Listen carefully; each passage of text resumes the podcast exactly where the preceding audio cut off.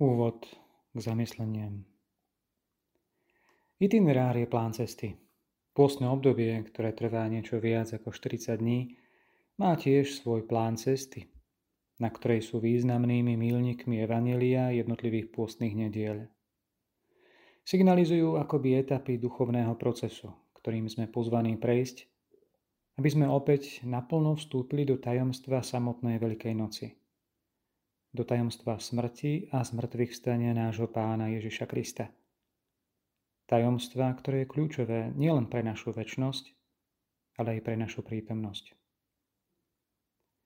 Chcel by som vás pozvať reflektovať nad jednotlivými geografickými či existenciálnymi lokalitami, po ktorých nás Božie slovo v rámci pôstnych nediel liturgického roka B, ktorý prežívame, sprevádza počnúť s púšťou, ktorá stojí v popredí pokúšania na prvú pôstnu nedeľu, cez premenenie na vrchu na druhú pôstnu nedeľu, pokračujúc ďalej konfliktom v chráme na tretiu nedeľu, štvrtou, ktorá približuje úsek dialógu s Nikodémom v noci, potom piata, ktorá zase používa obraz pšeničného zrna vhodeného do zeme, no a končiať poslednou, teda kvetnou alebo palmovou nedeľou, ktorá už vovádza do Veľkého týždňa.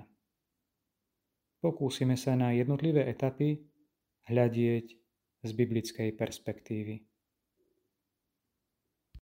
Prvé zamyslenie púšť ako miesto identity. Pri slove púšť nám obyčajne prídu na um saharské duny, stovky a tisíce kilometrov monotónnej prázdnoty. Neviem, či niekto z vás mal takú osobnú skúsenosť so Saharou, ale zrejme z obrázkov si čo to vieme predstaviť. Všade, kam človek dovidí samý piesok. Páľava slnka, ktorú si jazda tiež vieme predstaviť, smet. Pre toho, kto sa v takej púšti nevyzná, značí smrť. A preto prirodzene vzbudzuje strach, obavy. Nik sa na ňu nevydá, pokiaľ k tomu nie je donútený. Na Blízkom východe, konkrétne v Izraeli, Palestíne či na Sinajskom polostrove má púšť trochu iný charakter. Vyznačuje sa skôr skalnatým rázom a kde tu na nej čo si rastie. Možno viac než púšťou je pustatenou. Tak to vyjadruje aj grécky výraz eremos, ktorý pre ňu písmo používa. Taká je jej púšť v oblasti Mŕtvého mora, kde sa v polovici minulého storočia našli vzácne starobilé zvitky, obsahujúce fragmenty, ale aj väčšie časti kníh svätého písma. Zachovali sa kvôli ideálnemu suchému prostrediu. Nož ale púšť nechce byť iba múzeom. Písmo nás učí, že zohráva inú rolu. V živote vyvoleného národa i v živote Ježiša. A tak sa na ňu pozrime bližšie, počnúc momentom vyhnania z raja. Prv než Boh naplňa priestor svojim stvorením, zem je bez života, pretože je bez životodarnej vody. V knihe Genesis čítame, v tom čase, keď pán Boh urobil zem a nebo, nebolo ešte na zemi nejaké poľné krovie a nepúčala ešte ani poľná tráva, lebo pán Boh nedal pršať na zem a nebolo ani človeka, ktorý by obrábal zem a privádzal na zem vodu kanálov a zavlažoval celý povrch zeme. Vtedy pán Boh utvoril z hliny zeme človeka. Toľko slova písma. S človekom sa objavuje život a najmä hojnosť vody, ktorá život umožňuje. Stojí za povšimnutie, ako osud zeme do značnej miery závisí od človeka. Dá sa povedať v pozitívnom slova zmysle i v negatívnom. Človek, ktorý plní úlohu, ktorú mu zveril Boh, umožňuje zemi prekvitať hojnosťou života – pretože ju obrába a privádza do nej vodu.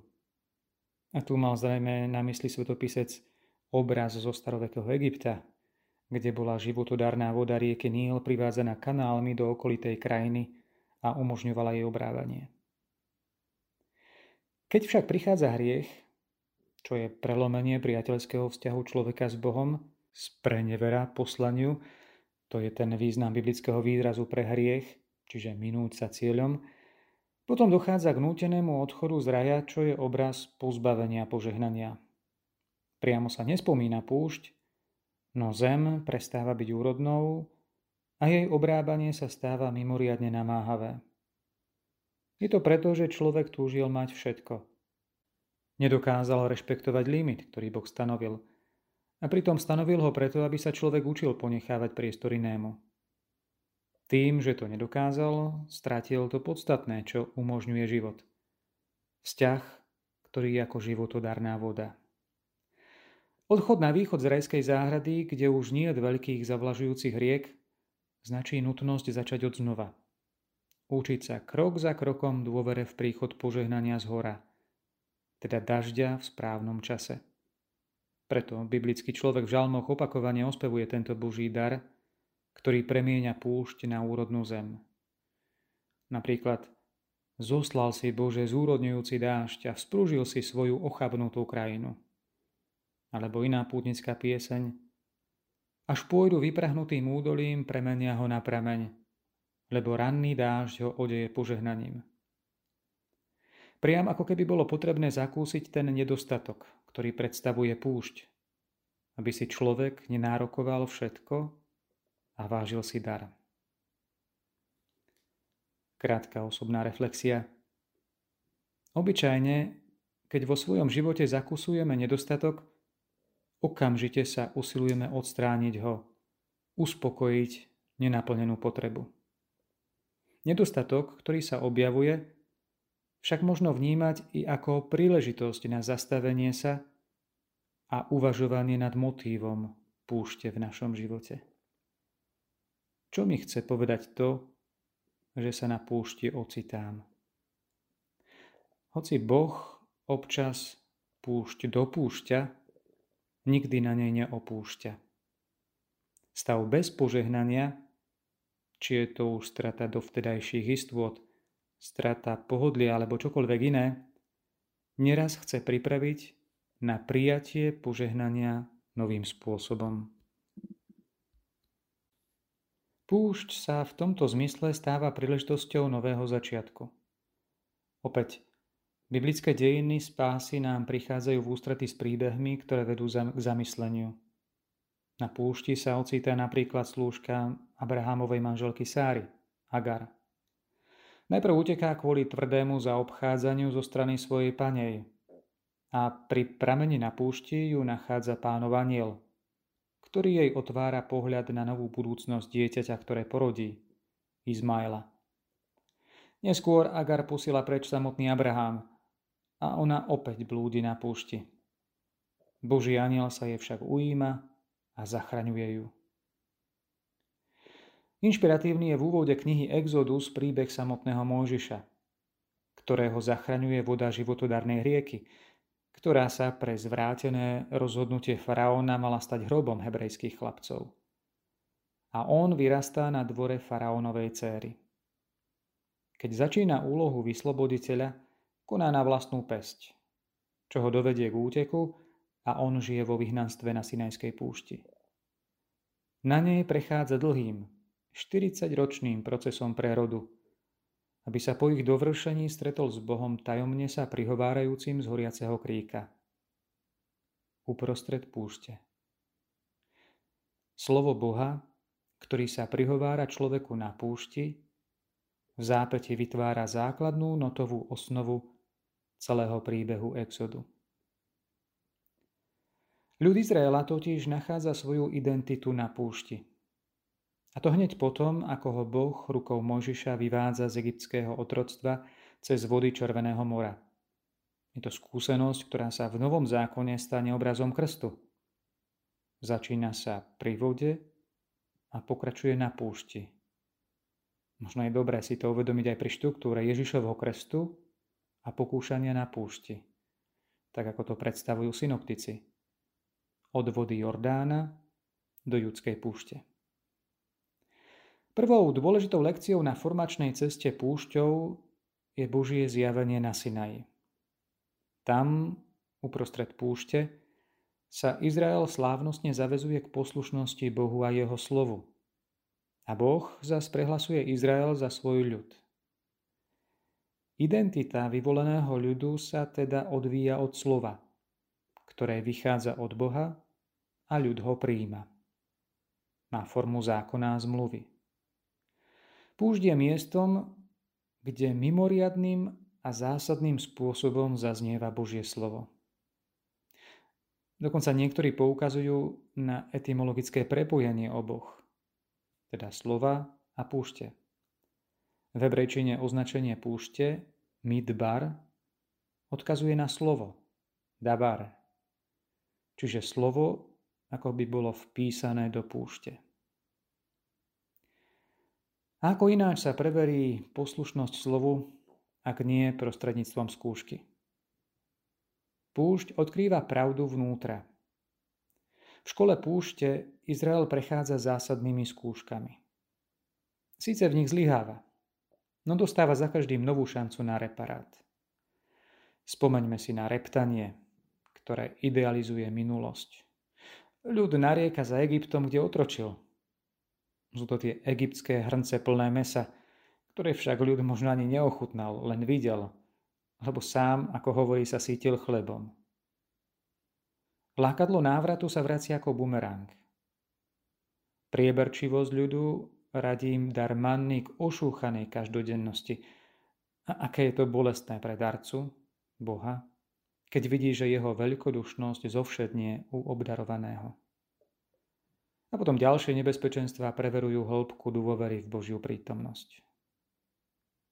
Vidiac to všetko, môžeme povedať, že púšť sa stáva synonymom skúsenosti Božej moci napriek ľudskej slabosti. Jednou zo silných udalostí je moment, keď na reptajúci ľud prichádzajú jedovaté hady. Uvedomujúci svoje zlyhanie, ľud volá k Bohu a on dá Mojžišovi pokyn vytvoriť medeného hada. Pohľad náň zachraňuje. A preto sa stáva v Jánovom evaneliu predobrazom záchrannej moci Ježišovho kríža. Boh je totiž väčší ako slabosť človeka. A čerpať zo skutočného prameňa života značí dôverovať v jeho moc. Dôvera je cestou do zasľúbenej zeme. Obdobie putovania po púšti sa tak skôr než obdobie nevernosti ľudu môže nazvať ako doba milosrdnej vernosti Boha. Opäť krátka reflexia. Púšť odhaľuje pravdu o srdci človeka a jeho krehkosti v skúškach. Je však príležitosťou zatiahnuť na hlbinu a odkryť piliere identity, ktoré sú vratké, ak stoja iba na tom, čo mám. Erózii púšte odolá len ten vzťah, ktorý je budovaný na vzájomnej dôvere. Vzťah, ktorý je medzi človekom a Bohom pravidelne živený počúvaním a uskutočňovaním slova. I pôstne obdobie je obdobím putovania do zasľúbenej zeme, v rámci ktorého zriekanie chce privádzať k podstatnému. Na mnohých miestach písma púšť zohráva úlohu symbolu ideálnej školy, symbolu, ku ktorému je potrebné sa vracať a na novo aktualizovať jeho obsah. Totiž pamäť či spomienka v židovskom chápaní nie je akési nostalgické obrácanie sa za niečím minulým. Je to skôr prežívanie minulosti akoby na novo, tu a teraz. Keď sa Boh ústami proroka Ozeáša prihovára ľudu, ktorý zabudol na pána, vraví Zavediem ju na púšť. Boh sa totiž prihovára k ľudu ako manžel k svojej manželke, čo zvýrazňuje ten hlboký vzťah, o ktorý ide. Pokračuje a prehovorím k jej srdcu – tam posluchne ako za dní mladosti, ako keď vystupovala z Egypta. Pamäť na púšť má predovšetkým upevňovať vo vedomí Božej otcovskej starostlivosti a vernosti. Napriek skúškam, ktoré sa na ceste objavujú, Boh svojim nedá zahynúť. I kniha Deuteronómium v tomto smere nalieha na dôležitú lekciu púšte. Text z kapitoly 8 sa oplatí vypočuť si, tak povediac, celý. Boh hovorí cez Mojžiša ľudu. A rozpamätúvaj sa na celú cestu, po ktorej ťa Pán tvoj Boh vodil 40 rokov na púšti, aby ťa pokoril, vyskúšal a zvedel, čo je v tvojom srdci. Či budeš zachovávať jeho príkazy alebo nie. Pokoril ťa a dal ti hľadovať. Potom ťa krmil mannou, ktorú si nepoznal ani ty, ani tvoji otcovia, aby ti ukázal, že človek nežije len z chleba, ale že človek môže byť živý zo všetkého, čo vychádza z Božích úst. Odev sa na tebe nezodral a noha ti neopuchla. A je to 40 rokov. Teda uvažuj vo svojom srdci, že ako človek vychováva svojho syna, tak pán tvoj Boh vychovával teba. Zachovávaj príkazy pána svojho Boha, chodievaj po jeho cestách a boj sa ho. Veď pán tvoj Boh ťa chce voviesť do krásnej krajiny. Do krajiny, kde budeš bez biedy jesť svoj chlieb a nebude ti v nej nič chýbať. Nuž keď sa naješ a nasítiš, poďakuješ sa pánovi za krásnu krajinu, ktorú ti dal. Dávaj pozor, aby si potom nezabudol na pána svojho Boha, ktorý ťa vyviedol z Egypta, z domu otroctva, a ktorý ťa viedol cez veľkú a hroznú púšť, ktorý ťa sítil na púšti mannou, ktorú nepoznali tvoji otcovia, aby ťa pokoril a vyskúšal, a nakoniec ti preukázal svoje dobrodenie. Nehovor si teda v srdci, moja vlastná sila a moc mojej ruky mi získali toto bohatstvo. Lež pamätaj na pána svojho Boha. Toľko slova písma. Ak pamäť na púšť vyprchá, prichádza varovanie doslovného návratu k skúsenosti púšte. Izaiáš, ktorý prináša pieseň o pánovej vinici, obraz samotného ľudu, tlmočí Božie slova takto. Obrátim ju, svoju vinicu, teda ľud, na púšť. Nebude strihaná a nebude kopaná, takže vzrastie trnie a podľač, ba aj oblakom prikážem, aby ju neskropili dažďom. Takou skúsenosťou bol pre ľud exil. Strata nezávislosti a vlastnej krajiny. Vzdialenie sa od dedičstva – Prorok Jeremiáš upriamuje pozornosť na spoluzodpovednosť človeka za túto situáciu, keď píše Mnohí pastieri mi spustošili vinohrad, pošliapali mi dedičstvo, obrátili moju nivu rozkošnú na znivočenú púšť. Obrátili ju na púšť. Smúti spustošená predo mnou, celá krajina je zničená, ale nik si to k srdcu neberie. Toľko slova Jeremiáša. Potom však počase očisty, prichádza cez proroka slovo nádeje. A Boh hovorí, tentokrát prostredníctvom Izaiáša, otvorím v pustinách rieky a v prostred údolí pramene. Obrátim púšť na vodné studienky a suchú zem na žriedla vôd. Krátka osobná reflexia. Pamäť púšte napomáha nezabúdať na to podstatné. Ak ju prikrie nános iných priorít, život ústi do novej skúsenosti púšte, na ktorej je potrebné učiť sa znova hľadať Boha. Božia starostlivosť tak podnecuje k obráteniu a nehľadaniu istôt mimo Neho. Modlitba žalmov to často pripomína, aby sme si i my sami pripomínali, že tak ako bol Boh verný vtedy, je i dnes. Prejdeme teraz k Novému zákonu. Ak Ježiš začína svoje prvé kroky po krste v Jordáne na púšti, kde prechádza skúškou, tak povediac znovu kráča cestou Izraela, ktorý bol po prechode mŕtvým morom skúšaný na púšti. Ježiš sa identifikuje s Božím ľudom a súčasne, na rozdiel od reptajúceho ľudu, v tých skúškach obstojí. Presne s rovnakými nástrojmi, ktoré mal Izrael na ceste z Egypta do zasľubenej zeme. A to bolo Božie slovo a vzťah dôvery k Všemohúcemu. Evangelium prvej pôstnej nedele liturgického roku B z podania evangelistu Marka neprináša veľa detajlov. Sú to skôr Matúš a Lukáš, ktorí pokušenia formulujú ako echo skúsenosti vyvoleného ľudu na púšti zvlášť na pozadí vyššie spomínaných slov knihy Deuteronómium. Marek je veľmi stručný. píše o krste v Jordáne a pokračuje Hneď ho duch hnal na púšť. Na púšti bol 40 dní a Satan ho pokúšal. Bol medzi divou zverou a anjeli mu posluhovali. To je všetko. A predsa tá púšť, 40 i skúška sú indície, ktoré spájajú, ako bolo povedané, Ježišovu skúsenosť so skúsenosťou Izraela. To, čo evangelista Marek necháva zaznieť, je, že skúška neskončila hneď v prvom kole. Niesla sa celým obdobím účinkovania Ježiša. Lebo on bol podobne skúšaný vo všetkom, ako píše aj list Hebrejom. V Ježišovom účinkovaní nachádzame inokedy zmienku o pustom mieste, kam sa Ježiš zvykol utiahnuť. Hoci nejde priamo o púšť, termín, ktorý používa grécky text, už spomínané eremos ju evokuje. Tak čítame napríklad v Markovom evaníliu, že po intenzívnom dni uzdravovania Ježiš včas ráno hneď na úsvite vstál a vyšiel von. Utiahol sa na pusté miesto a tam sa modlil.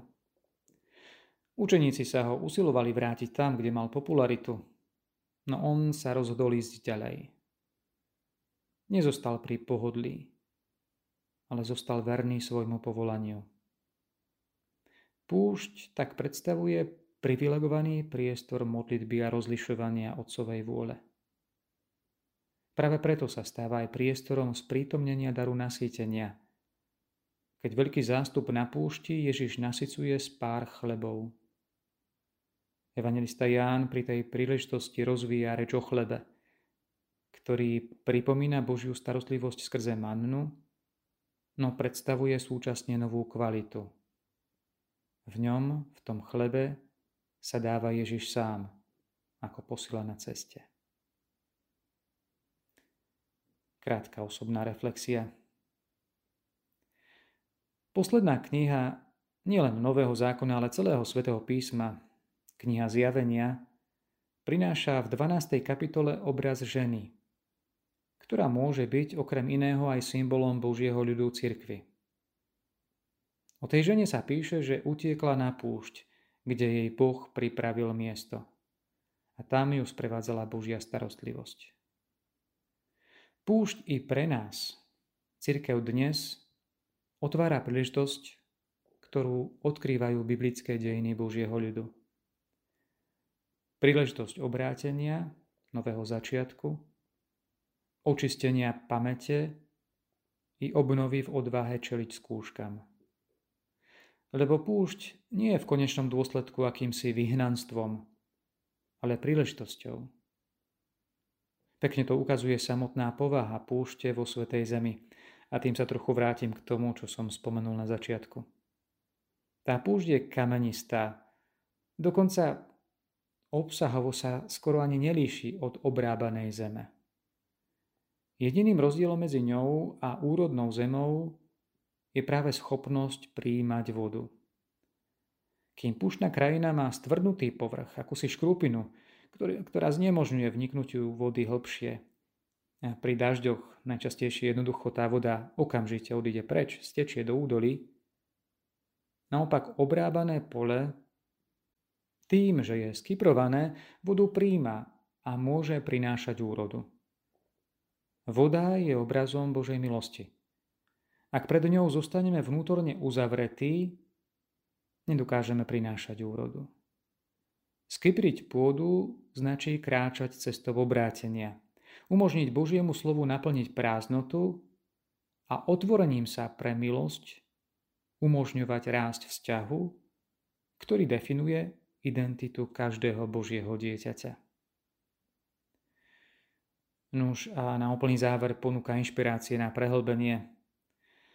Spisovateľ a reholný brat Carlo Caretto bol v Taliansku jedným z lídrov katolíckej akcie, hnutia usilujúceho sa o aktívnu účasť kresťanov vo verejnom živote.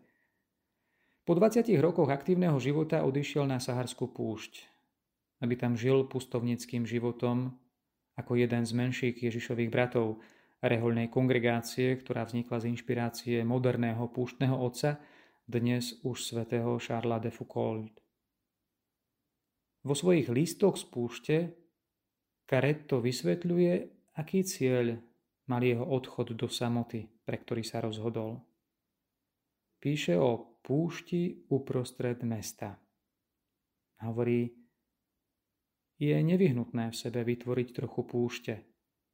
Občas zanechať ľudí, vyhľadať samotu a techo, aby sa obnovili sily duše. Ak napriek svojim možnostiam odmietame byť o samote, a tak zažiť intimné chvíle s Bohom, to je znakom základného nedostatku vo vzťahu k Bohu, nedostatku lásky. A bez lásky niet ani zjavenia. Toľko jeho slova. Núža práve to chce ponúknuť i pôstne obdobie. Kúsok púšte, ktorá sa stane priestorom obnovy nášho vzťahu s Bohom základu našej identity.